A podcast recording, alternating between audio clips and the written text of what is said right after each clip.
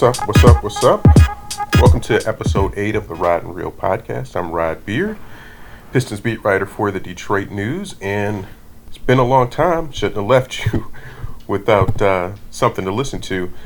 It's been a minute since uh, we've done a podcast. I've done a podcast, and just haven't had that gusto. Just haven't had the will to want to do one and the urge to want to do one because, frankly, there hasn't been any basketball going on and the bubble got started. So that's sort of basketball, pseudo basketball, but we're really starting to get back in the swing of things with the NBA season restarting tonight. So I got some energy and got some desire to try to do another podcast, and here we go.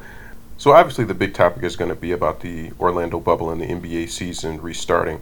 I'll sketch out some of that, talk about the Pistons and where they stand in all of this with the potential Chicago bubble We'll be looking at the draft and free agency, what that looks like, and if there's going to be a 2021 season, what exactly are we looking at with that? Will there be another bubble? Will there be something else? And also touch on the news yesterday that the Pistons bought a new G League franchise that will replace the Grand Rapids Drive and what that means for the Pistons, for the Drive, for this new franchise, and everything going forward. So, got a nice show for you. But just want to jump in and, and start with the Orlando bubble and I have to admit, I was one of the skeptical ones in the beginning that said that it, it, the bubble was a grand idea, an optimistic idea at best, but it seems like this thing is going to work. It, at least for the, the most part right now, it's working.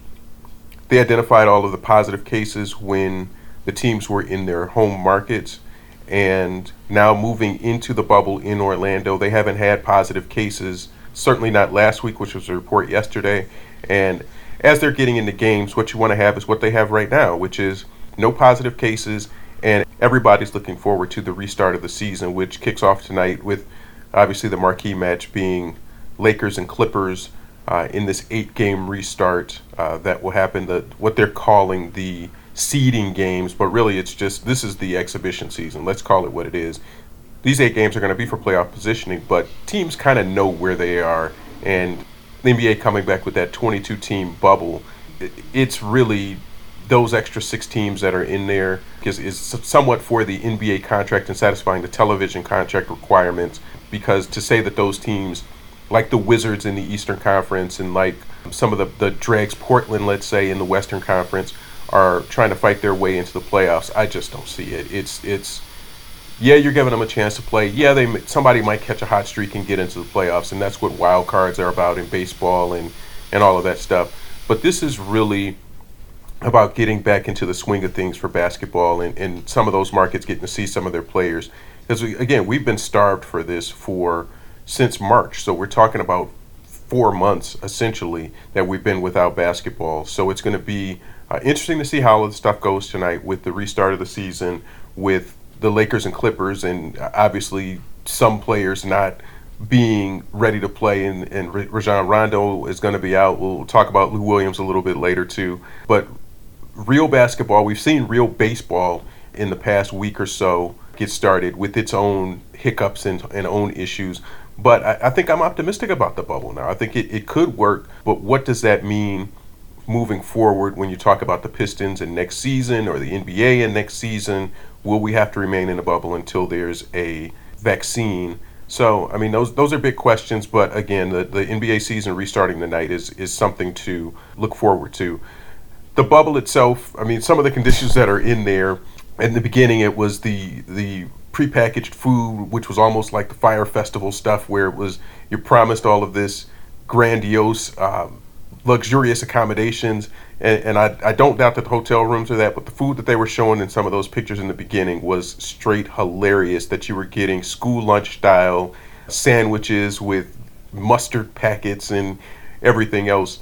That's what you were getting. And NBA players, certainly when they travel, they're accustomed to a five star hotel with, with top level service but the, this is what they were getting in the very beginning was just hilarious to me and and the restrictions and everything else that was going on one of the things that was said is uh, they didn't want it to be like a prison that you could leave anytime you wanted to uh, but you were subject to those same restrictions coming back in whether it be four or five uh, eight or ten days in a quarantine if you left the bubble and you were coming back then you would be subject to that. And we saw that with Zion Williamson, who left because of a family emergency and came back in, and he was only subject to a four day quarantine period. And then he's likely ready to, to practice today and, and potentially play tonight when they open up the, uh, the restart. And then you have a case like Lou Williams, who also left for a family funeral. I believe it was his grandfather who passed away. Went to Atlanta, and sure enough, Big Lou got caught up in Magic City. And there were so many violations in this. And, and, and obviously, it's not, I tweeted about this too. That obviously, I don't condone him being out of the bubble and, and going to Magic City, which is a uh, gentleman's club, gentleman's ballet, whatever you want to call it. Uh, but they also have these renowned wings. And if you look at the menu, Lou Williams is named on the menu. They're the Lou Will Lemon Pepper Barbecue Wings. So obviously, he's a frequent patron of Magic City and, and went to get some wings. Even if he went and he um, was just waiting and pulled up and, and just said, Hey, I need some wings it might be 30, 45 minutes before you're getting those wings. So you hang out, you look at the entertainers, and you, you do what you got to do. The problem was that uh, one of the uh, local rapper uh, took a picture of Lou Will and posted it on Instagram, quickly deleted it, but the word had gotten out that Lou Will was at Magic City. And it's not so much that it was Magic City, it could have been KFC, it could have been uh, Pappadeaux, it could have been any kind of an Atlanta establishment, a restaurant that he was just out and intermingling with regular people outside of the bubble goes against what the bubble in Orlando is all about. So obviously it's a violation. Obviously I'm not condoning it, but I mean it just shows where we are in our society, especially with social media, that people feel like everything needs to be captured in a picture and everything needs to be posted on social media. It doesn't. It absolutely doesn't. And yes, in this case, it's what helped everybody understand that Lou Will- Williams was out and mingling with non-bubble people and, and just doing whatever. He did have a mask on, so that's something in his favor, but still, it just wasn't good judgment on his part to go out and do that. And the other piece of it is just kind of be a little bit smarter, be a little bit more responsible, understanding how fragile this bubble is. And and someone posed a question, well, what if Lou Williams didn't get caught? And, and what if he just went back in the bubble and he brought COVID back into the bubble?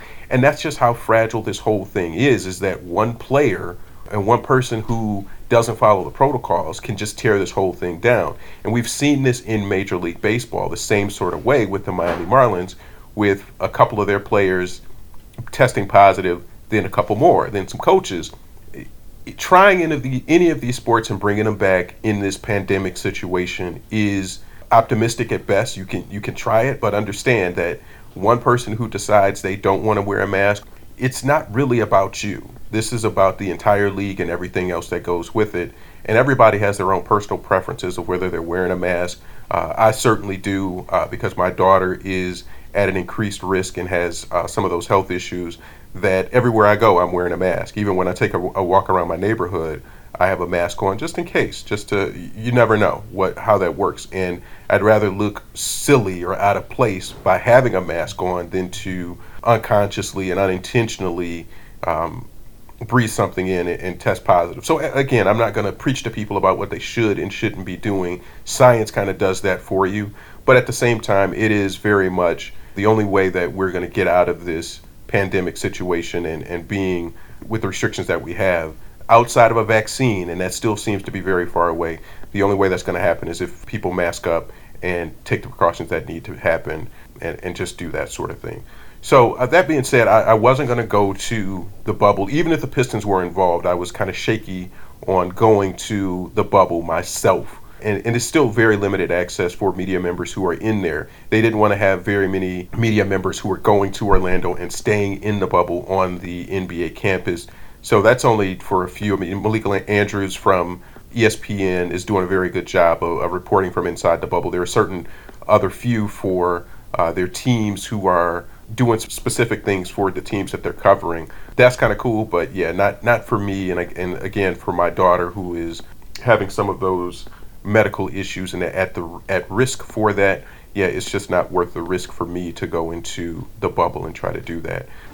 I'll be interested to see not just how the media members are covering and how this access continues throughout it, but how the players um, continue with that. And if you have any defectors who try to get out of the bubble and just say, you know what, this ain't for me.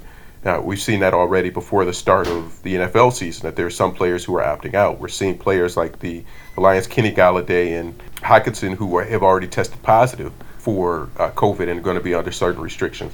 So, uh, for, for baseball and for football, who decided not to do bubbles so far, I just don't see how they're going to be able to have a season and guarantee the safety of everybody in the bubble if you don't have a bubble or everybody on their teams if you don't have a bubble where there's some security in knowing that people just aren't going out after a game and going and hanging out or going to the beach or, or just in large groups of people there's sort of a gentleman's agreement with that and, and some common sense that goes along with it. But a lot of people are just asymptomatic and you don't know. And, and so again off my soapbox about the pandemic and what you need to do, but it just seems very sketchy that baseball and football are saying that they don't need to be in a bubble to try to have their season. And we can see what the Marlins are doing right now and how it's impacting the rest of Major League Baseball uh, with that, too.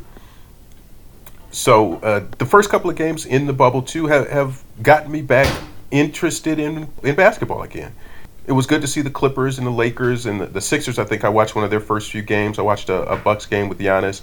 So I mean, there's there's a lot that's there that makes you miss basketball, and, and even with the fans not there and the sort of and the measures that they're taking to compensate for that with the video screens and the, the piped in noise that they might be doing.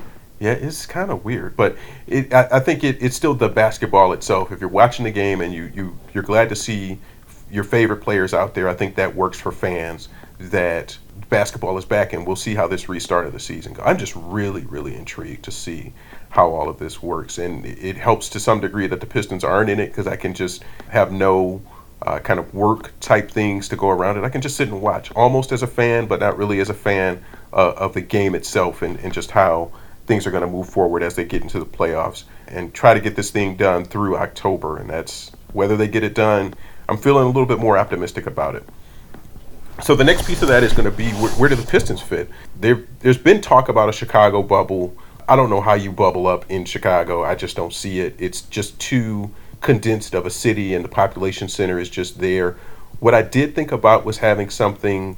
If they did it at Northwestern, if let's say Northwestern doesn't have in-person classes and they don't have people back in the dorms, you could potentially have a bubble with the eight teams that are not involved in this NBA restart the, the Bulls, the Hawks, the Pistons, those types of teams, you can have them on Northwestern's campus. So it's sort of Chicago, but not really Chicago when you're talking about up in Evanston.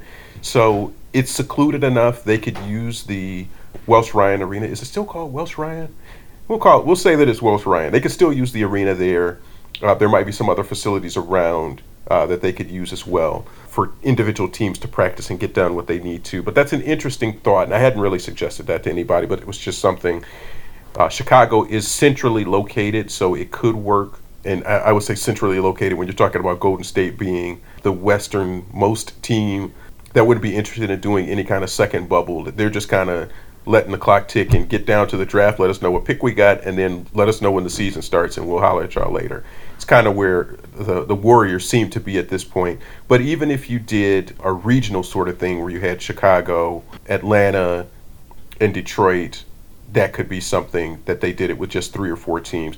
But what a lot of the coaches are saying that um, I've heard from in these eight teams is that they'd rather just do something individually and do team practices, which they haven't been able to do. The Pistons have been limited to individual workouts and one on O so a player working with a coach and doing some stuff with that at the practice facility, there hasn't been any two on two or five on five or anything close to that so far. So that's the next stage that they're looking to work in it. And they don't need, hey, let's have scrimmages or let's have a summer league feel with that from what I've heard. It's just been more of, hey, let a, let them work with five on five and, and, and get some more basketball type things instead of the one on one work that the players typically do in the summer.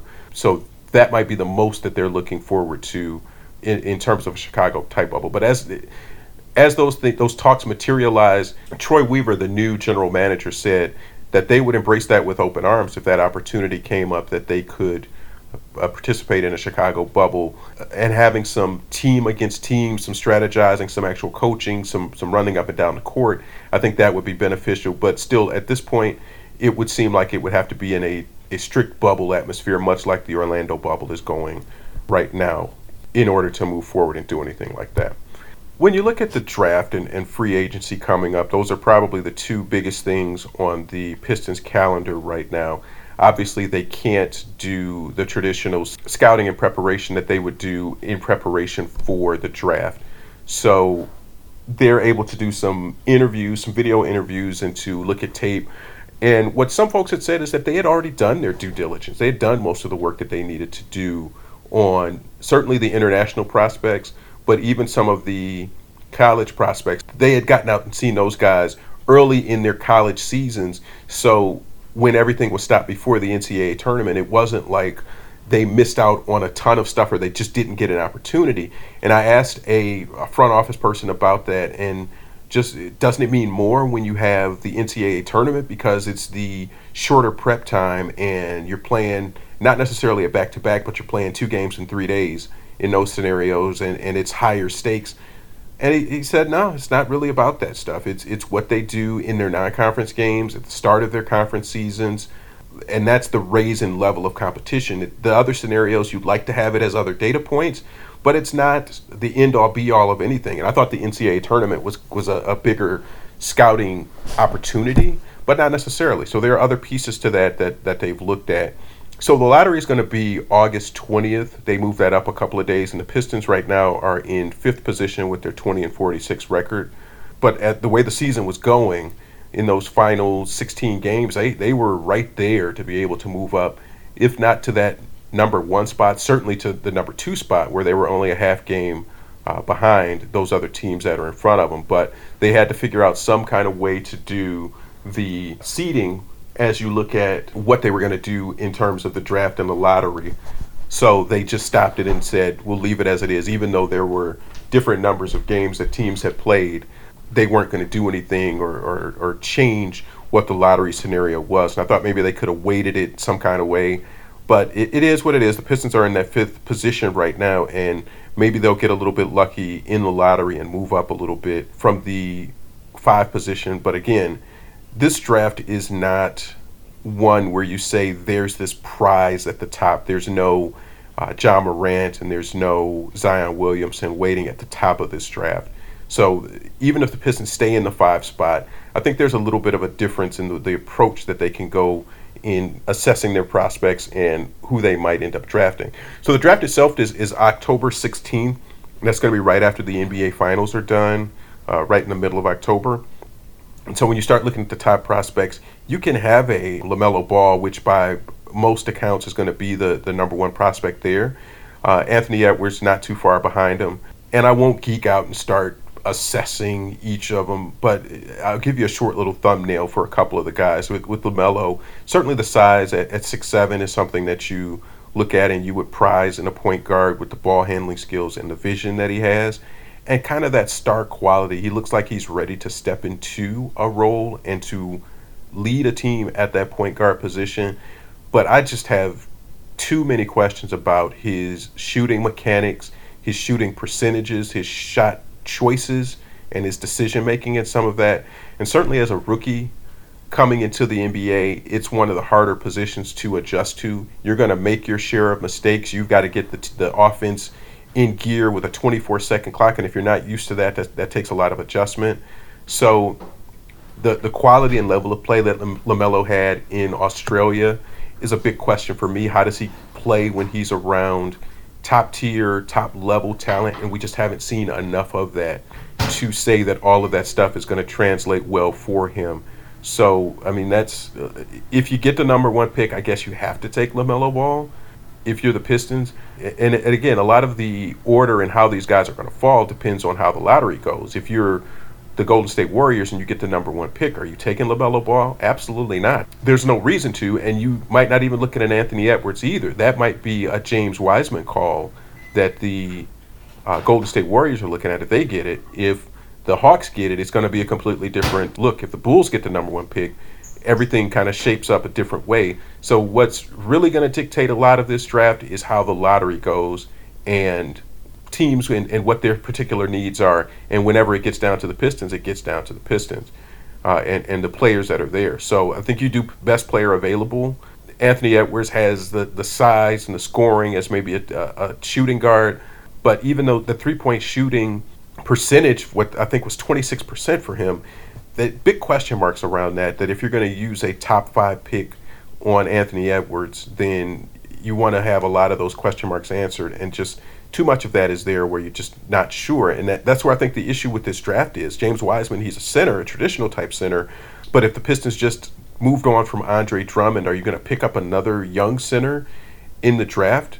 Then what is this rebuild really about? It, there's a positional need there certainly because the Pistons don't have a, a, center on the roster. If they don't pick up the the tag on Thon Maker, then they don't have a center on the roster. And you can look at Christian Wood and say he's a center, but his his future is probably more positioned for him to be a power forward than it is to be uh, a center. And and he needs to get stronger and maybe put on some weight and muscle to be a true center because he got banged around a little bit when he played the bigger centers in the league. So you if you're the Pistons, you're going to need a center at some point, whether it's free agency or through the draft, and, and Wiseman might be the look. So I think you almost end up with two different draft boards. If you're one, if you're picking one through three and how you rank those guys, and then another if you do four through six. Point guard is almost certainly the position that would benefit the Pistons most because this draft is full of point guards. You got your LaMelo Ball, you got Killian Hayes. I kind of like Tyrese Halliburton from Iowa State. I think he's got that good blend of, of the size at six five, and the shooting is there too, and he can orchestrate the pick and roll very nicely. And he has not LaMelo Ball court vision, but good enough vision, and he can get the ball there. From the, the stuff that I've seen, and I, I didn't go to, to Ames, Iowa, and see him play, but I think it is important to have that mix of size and smarts and intelligence, and he can play both of those guard positions. So if you need him to play off the ball, if he's playing with Derrick Rose, he can do either or. If he's playing with Bruce Brown, he can do either or, or Luke Kennard, either or. So I think that flexibility makes him a little bit more uh, of a, a, better prospect for what the Pistons particularly need. But again, he's not a guy you're going to pick if you get the one through first through third pick. That might be LaMelo Ball. If you get the fourth through six, then Tyrese Halliburton. That still might be a little bit high, but um, for a guy who doesn't like contact and doesn't like getting to the free throw line, those are fixable things to me. I think you can you can do that a little bit better than the shooting uh, mechanics of a guy like a LaMelo Ball. Um, so that's just a, a, a, thumbnail sketch at some of those guys. Killian Hayes the same way. I think he can play both guard positions. So you just have to look at the strengths of each of those two guys and figure out what works. But if you end up in that four through six spot and you really like Halliburton, do you trade down? I, I don't know if you can risk that and not get the guy that you want at that position. But I don't know who the, the guy is that they truly want. And, and Troy Weaver didn't give very many indications about anything. And, and uh, just a bit about Troy Weaver to, to start. Coming from Oklahoma City, I think he's he's been brought up in that Sam Presti mold and he's been around there for 12 years. And, and the thing that strikes me about Troy Weaver is that he has been around and he understands success and what it takes to build it.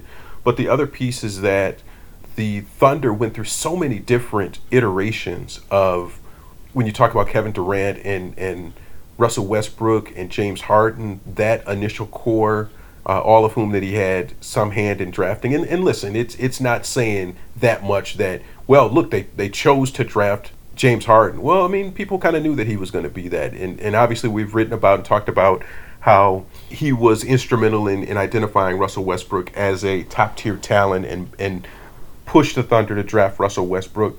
Certainly, that's impressive, but I think the thing that strikes me about Weaver's resume is that there were other guys like a Steven Adams or a Serge Ibaka that he advocated for, and the Thunder drafted those guys. And those pieces being building blocks and being rotational pieces, those are just important as getting the top picks right.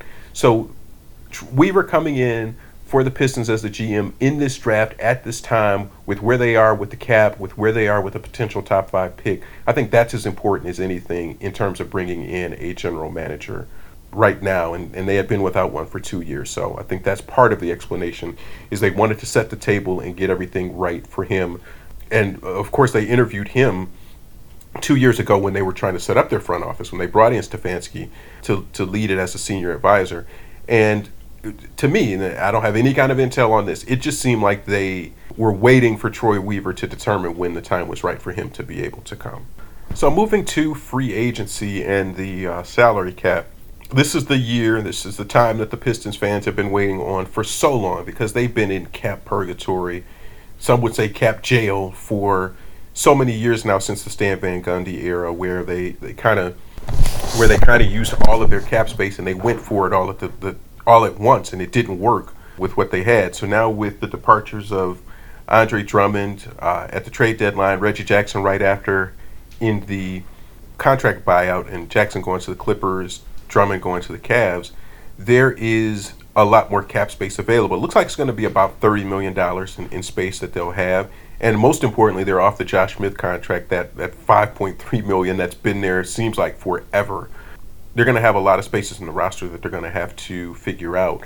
The unrestricted free agents, uh, Christian Wood, Langston Galloway, Brandon Knight, John Henson, uh, Thon Maker, who uh, they can do a qualifying offer for, but I, I would think they did. They won't end up doing that. Uh, Jordan McRae, that's six guys right there that you're losing in free agency. Christian Wood is probably the highest priority in all of that. For folks who don't know, Christian Wood was the last guy to make the roster on the last day of camp before they submitted uh, the, the final rosters, and he and Joe Johnson were vying for that spot. And, and luckily for the Pistons, they figured out that Christian Wood would be the, the, the one that they would take the chance on. And it ended up working out for them, and Wood finished the season in a flourish, absolutely, with four career high games in his last week, three or four career high games in his last week, uh, and just showing that after Drummond left, that he could step in and with a lot of with significant playing time that he would be able to produce, and he did that with double doubles. It seemed like every night so it seems like he's going to be a player, and given where the Pistons are and they don't have a lot of healthy stars to build around, obviously Blake Griffin having surgery and, and missing a, a huge chunk of the season, and, and Griffin having two more years on his contract, that you might want to build around Christian Wood, and, and given what that number is going to be, you don't know what the number is going to be, but if he was making the minimum last year and you're talking about he needs a raise, uh, on a new contract, what's that? What's that number look like? Is it somewhere around ten million dollars? And that seems to be it because there aren't a lot of teams with cap space that can just sign him like that. The the Hawks, the Hornets might be a couple of them that might be interested. But if you're the Hawks, you got John Collins. Why are you worried about Christian Wood and using him at center? So you could have a couple of teams like that that drive up the price on what Christian Wood is going to cost. And if the Pistons have $30 million to play around with.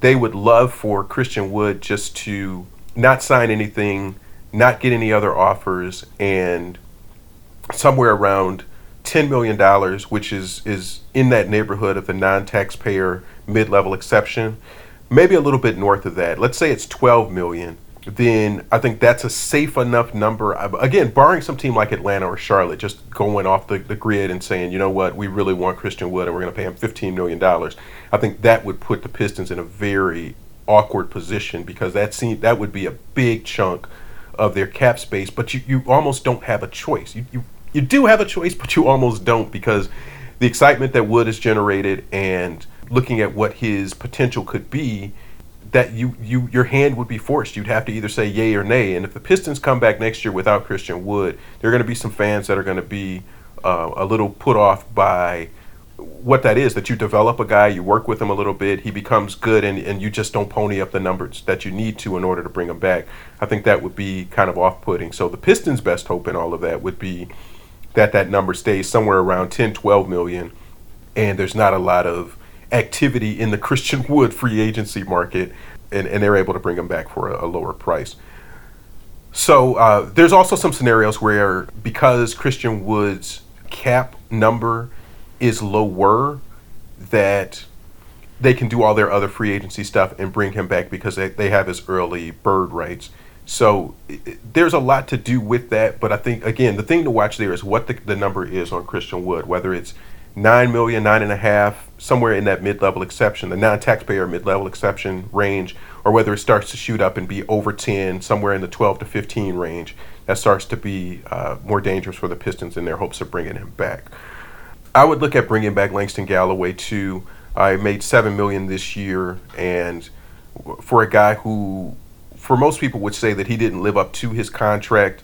Uh, this year, I think he did put it all together and was shooting 40% from three and it just is a good guy to help your younger guards and wings to learn from and the way that he handles himself professionally he comes in prepared every day. When he doesn't have a good game he's the first one to say he doesn't have a good game.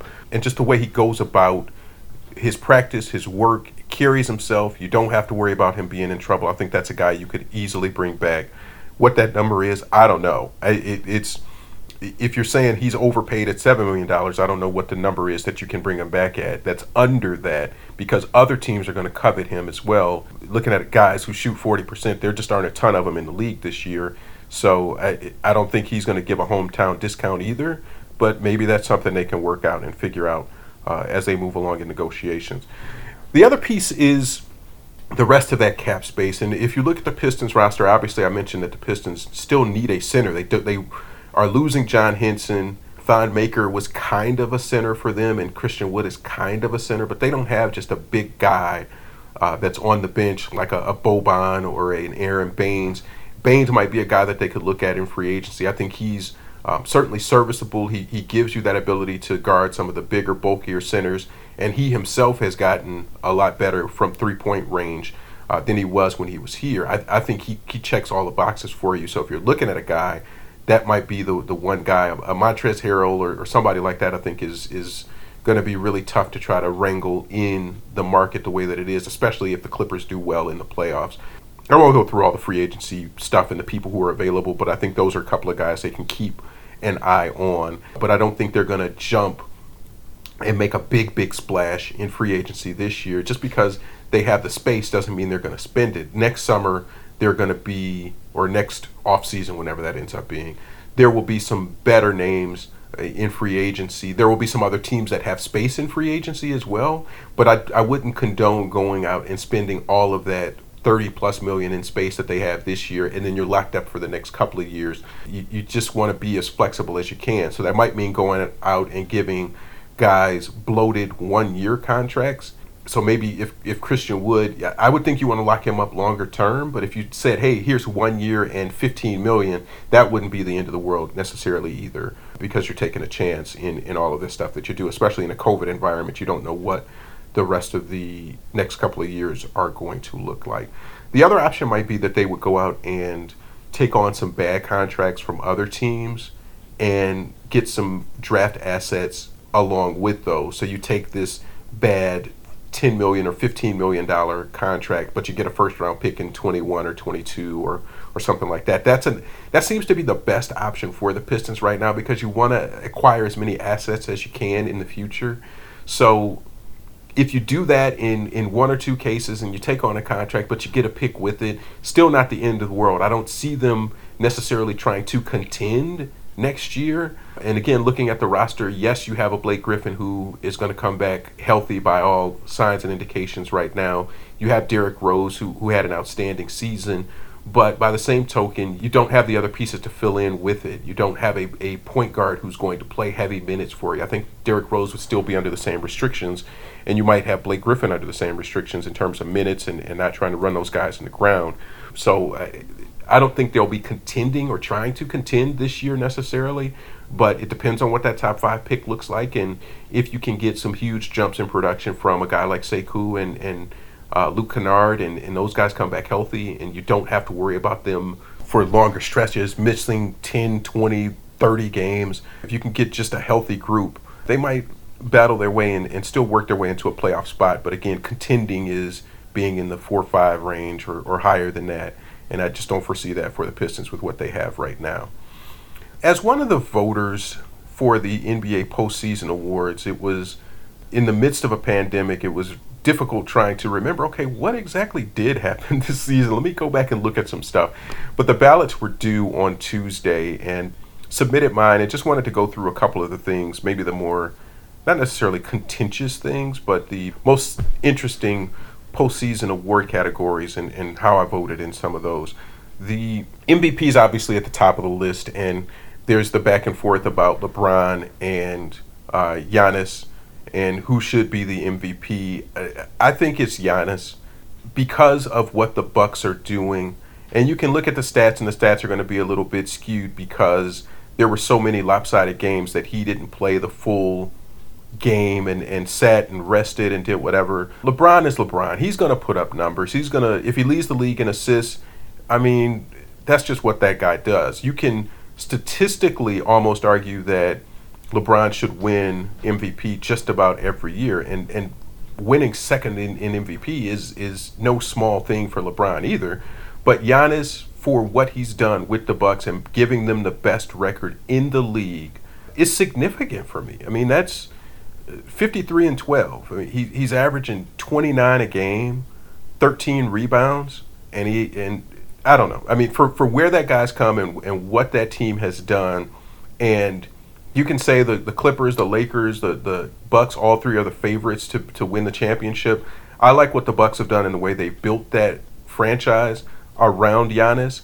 And if Giannis is out here hitting threes, it's just it's ball game. It's game over. I don't know what you do to stop that dude. And LeBron is sort of the same way. So it's taken nothing from LeBron, but I think Giannis has had a, a more outstanding season, and it, they're built around the Bucks are built around Giannis just like the Lakers are built around LeBron. If you take LeBron off that team, they still have Anthony Davis. If you take uh, Giannis off of the Bucks, are they still the same sort of team? I, I, there's some arguments with that. When you look at uh, All NBA, first team All NBA, and this is one of the, the interesting things that the league has done with positional versatility, where they move guys around, where you could have LeBron as a guard, Kawhi Leonard as a guard. That made it a little bit easier to kind of fill out your bracket, but it's going to mess up some other guys that you have fit into certain positions and not in others. So for my All NBA first team, uh, I had Giannis and LeBron as the forwards, Anthony Davis as the center, James Harden and Kawhi Leonard as the guards, because I, I think Kawhi belongs there, and yeah, the Lakers get two players, and, and you can argue that Anthony Davis isn't a center. And I don't want to get into well who played how many minutes at this position or that position. It's all kind of fluid. It's all kind of whatever. But just the way the NBA let, created the ballots and let guys be considered at different positions, you can call it cheating by putting Kawhi as a forward, but it just means that I don't have to make a decision between moving Anthony Davis down to the second team and then trying to move up either uh, one of the centers to be in that center spot. He's a center to me. There he is. Second team, I had Luka, Rudy Gobert as the center, Chris Paul and Damian Lillard as the guards, and I don't think there's much consternation there. Uh, but my my second team forward, I had Khris Middleton from the Bucks, and that might be a little bit of, of a surprise. Um, I, I also considered Pascal Siakam and, and Jayson Tatum there at the forward positions, but Middleton is doing some some crazy stuff this year. If you you don't know, he's on the verge of a 50 40 90 year. That's 50% uh, field goal percentage, 40% from 3 and 90% on free throws. But he's doing it while he's averaging uh, 20 points, 20 plus points per game. And the only people who have done that uh, in the only people who have done that in the season, Larry Bird, Kevin Durant, Steph Curry. I think that's that's pretty elite company. So you might be able to make an argument for Middleton on the first team. It, it's a weaker argument, but second team, I think he's certainly deserving uh, of that honor. So I, I, Khris Middleton is on my second team. And then the third team for All NBA, I have Siakam, Jayson Tatum, Jokic is the center, and Jimmy Butler and Brad Beal as the um, the guards on that third team. But I think that's an interesting mix. But again, it's it's made more difficult by them moving guys around and saying this guy can be this and this guy can be a, a forward and Anthony Davis can be a center. Okay, well, cool. Uh, Coach of the year, I like Nick Nurse and, and what he's done in Toronto. And you can say that the Raptors kind of manned up and it was significant that they won the championship with Kawhi, but without Kawhi, to still be in a, a similar position this year uh, just says what type of job the Raptors franchise has done and the front office has done, but also what Nick Nurse has done. Budenholzer was second for me, and I think that was uh, because the Bucks defensively have become one of the better teams in the league, and, and, the talent acquisition there has helped that as well. But I think his schemes defensively have been um, novel in the NBA and helped them to have a lot of those lopsided games. Is is not only were they scoring on you, but you just couldn't score on them. Uh, rookie of the year, people will look at, at Zion Williamson and say in that small sample size of I think it was 16 or 18 games that he played in that he should have been the rookie of the year. I'm it's Ja Morant for me and it's not even really a question. I can I can look over the injuries and the the care that the Pelicans were taking with, with Zion, but to say that he played 18 games and he's the rookie of the year, despite what Morant did in leading that team, it's just a non-starter. And, and Kendrick Nunn from the Heat was third place for me couple other ones that you might be interested in. Uh, Defensive Player of the Year, I had Giannis for that as well. Rudy Gobert can be in this conversation every single year, but he was second to me. I think Giannis um, improved his defense significantly, and, and at least on my ballot, he's the MVP and play, Defensive Player of the Year. He's gonna that's a rare double for him to be able to pull off. For my most improved player, I went with Christian Wood because again, if you look at that story of him being the last player on the roster and where he finished the season running off 20 point, 30 point games consecutively and becoming a their go-to guy offensively, I think that's what the most improved player is about. And sometimes that somehow that's turned into let's make it the guy like a Brandon Ingram who went from being a good player to being an all-star, can't miss leading a team type guy. And I, I, it's that's a good story as well. I don't want to undermine that at all or diminish that. But even what Devonte Graham had done in Charlotte, and, Graham was my second place guy, I think that's a little bit more significant in terms of the improvement. It's so much harder to go from being just a role guy to being a significant player, a go-to guy. That's harder to me than going from a where Brandon Ingram is to becoming a superstar. I, I, I think you can make that argument that those two things are equal. But for me, for, from where Chris, Christian Wood was, just kind of an unproven talent to being a guy who's going to make 10, 12, 15 million dollars this year and be a go-to guy next year, I think that's significant and worthy of the most improved player. Uh, also for six man, I voted for Christian Wood for third place behind uh, Dennis Schroeder and Montrezl Harrell. Yeah, I won't get into the all rookie team. I didn't vote for any other Pistons anywhere else, but I think those are the most compelling sort of pieces to that NBA ballot. And again, it, it's um, those things will be announced at somewhere during the playoffs, which is to say, could be August, could be September. Who knows? They'll they'll put those out anywhere. But um, that's just a look at some of the, the categories on my ballot. And as we look forward to next year and next season, what that looks like, it Michelle Roberts, who's the executive director of the Players Association, suggested that they might just end up doing it in a bubble. And, and from what we're seeing right now, as I mentioned with football and baseball, that's the only kind of proven way that you can have sports and feel a little bit safe. And it, it's a stringent protocol that they have. I mean, they're wearing these high tech rings that can indicate that you might be coming down with, with, symptoms of COVID.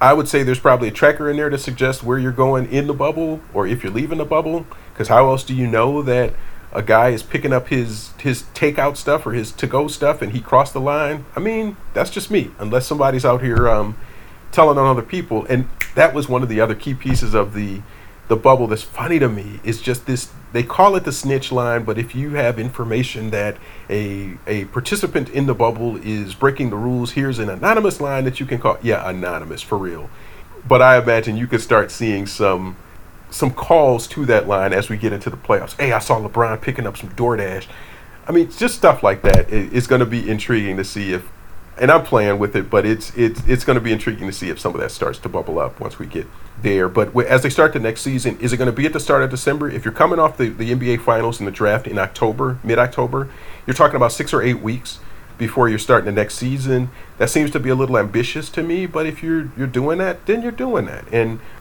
you have to create some type of, of calendar that you're going to operate on. And there's been so much talk for years now about potentially starting the NBA season somewhere around Christmas, so you're not conflicting with football But this would be an opportunity, at least calendar wise, to start looking at that and seeing if that could work. So uh, the, the early indications are that it's going to be early December or maybe the middle of December when things kick off for next season. I'll just be interested to see if that calendar holds and if that's what they choose to do. We got the announcement yesterday, too, that the Pistons had purchased a new G League franchise, the Northern Arizona Suns. And a lot of fans were just kind of, well, what does this mean? Well, it means the Drive are, are not going to be affiliated with the Pistons after next season. The 2021 season will be the last between the Drive and the Pistons. And this new team, the, the Northern Arizona Suns, of course, they'll be re- rebranded, renamed. They'll come in the 21 22 season. They'll come and they'll play in the new arena that's being constructed at Wayne State that's going to house 3,000 fans. It, looks to be a very state of the art facility and will be a nice change of pace. They can have some other things in there too, uh, some other events like the high school finals. If you want to have a smaller, more intimate place to have it, that might uh, work out a little bit better. But again, right in the, the heart of Midtown Detroit. So that team will come. The drive, for, for what it's worth, they weren't going to leave Grand Rapids. And I've, I've talked to some people who have said they built a fan base and a following, and they have a loyal following in that mm-hmm. Grand Rapids area, and they were playing at the Deltaplex. Deltaplex is a is a nice arena for them to be in too. They might want to move up to Van Andel at some point. That might be one of the the thoughts that they have. But if you were moving that thing to Detroit, that was just going to be a non-starter for the folks in Grand Rapids. So this was brewing. This had been brewing since the announcement last year that the Pistons were moving that, were building that facility along with Wayne State and that they were going to house the thing there. And the folks in Grand Rapids all, almost immediately said, "No, no, no, son, we're not moving. we're not coming to Detroit." So you, this was brewing, this was was bubbling all the time. But that announcement came out yesterday, so that new franchise will be there. But there's there's so much benefit to having that uh, G League franchise, your practice facility, and your arena all within two miles of each other. And Troy Weaver, Dwane Casey uh, talked about that yesterday. That um, Luguentz Dort is a, a, guy that played for the Thunder when Troy Weaver was with the Thunder, and he had this almost meteoric rise because of the time that he spent with the Oklahoma City Blue, and they had moved from Tulsa, and, and that's couple hours away from Oklahoma City. But just having that proximity of having your guys be able to work out across the street, not too far away from, in this case, it'll be about a mile away from the Pistons practice facility, it'll enable a lot more things where a, a, guy can work out with the G League team or work out with the Pistons and move back and forth. Before, and, and I remember these things where Henry Ellenson uh, and, and guys like that would have to go to Grand Rapids. So they practice with the Pistons in the morning get in the car, drive two and a half hours to get to Grand Rapids, and have to play that night. This way, you don't have any of those travel issues. You can just work out with the Pistons in the morning, kind of stick around, and then you can go play for the the new G League team. And again, they're they're tr- looking for some suggestions to rename this team. I like the Detroit Gators, and you can make a play on the Gator shoes. The the Hustle was taken. That was another name that I, that I thought was good. Detroit Hustle, but that's Memphis that already has that. So you can think of of some other car related or Motown related thing that kind of fits but uh, they're looking for name suggestions for that. I, I, wrote a story about that yesterday, so you can see that on DetroitNews.com. The G League franchise being in Detroit is going to pay dividends for them in just having that synergy. Uh, Dwane Casey mentioned having coaches, having players, having other things where you're just right there. Uh, and, and you can have workshops, but it can help with the young coaches. It can help with the younger players being around and seeing what the Pistons are doing it, it's not this chasm in between. And, and, you, you say Grand Rapids is a chasm, it's two and a half hours. It's not that far, but it's not something that you want to just jump up and do unless you really have to. And that's that's one of the the benefits of that too. And then guys that might have a rehab start, if it's Luke Kennard, is Luke Kennard going to Grand Rapids to play? Uh, probably not. But if you said, hey, you, you just go to their arena and you're going to play here, that might be something that's a little bit more appealing if you look at that. So it's another professional team that'll be in town. It's it's a minor league team, but at the same time, it'll, it'll be a cheaper ticket. It'll be something that's good quality basketball to watch. I actually like watching G League games from time to time. Um, so that that uh, opportunity will be availed in 2021-22 with that season starting. So that's all I got for you today. It's um, certainly good to be back and and have another podcast out again, it's it's just been a tough time to try to keep your mind on sports and try to do other stuff. I've been writing some some Tiger stuff and covering the Tigers and their restart, and it was kind of got the juices flowing again. But now looking at basketball and the NBA coming back tonight, it's got me more more hyped up, and I'm ready to to start watching basketball again, or at least basketball that matters with records and everything else. So you can check out all the coverage online at DetroitNews.com stick with us throughout the, the summer, where I'm sure we'll have some more Pistons coverage coming for you with the filling out of that front office with Troy Weaver as we build up to the draft lottery in a couple of weeks and then the draft in October. Appreciate all the support. Appreciate people who have tuned in. If you haven't already, subscribe. I'll certainly won't take this much time to get to the next episode. But thanks for everybody for listening, and we'll catch you next time.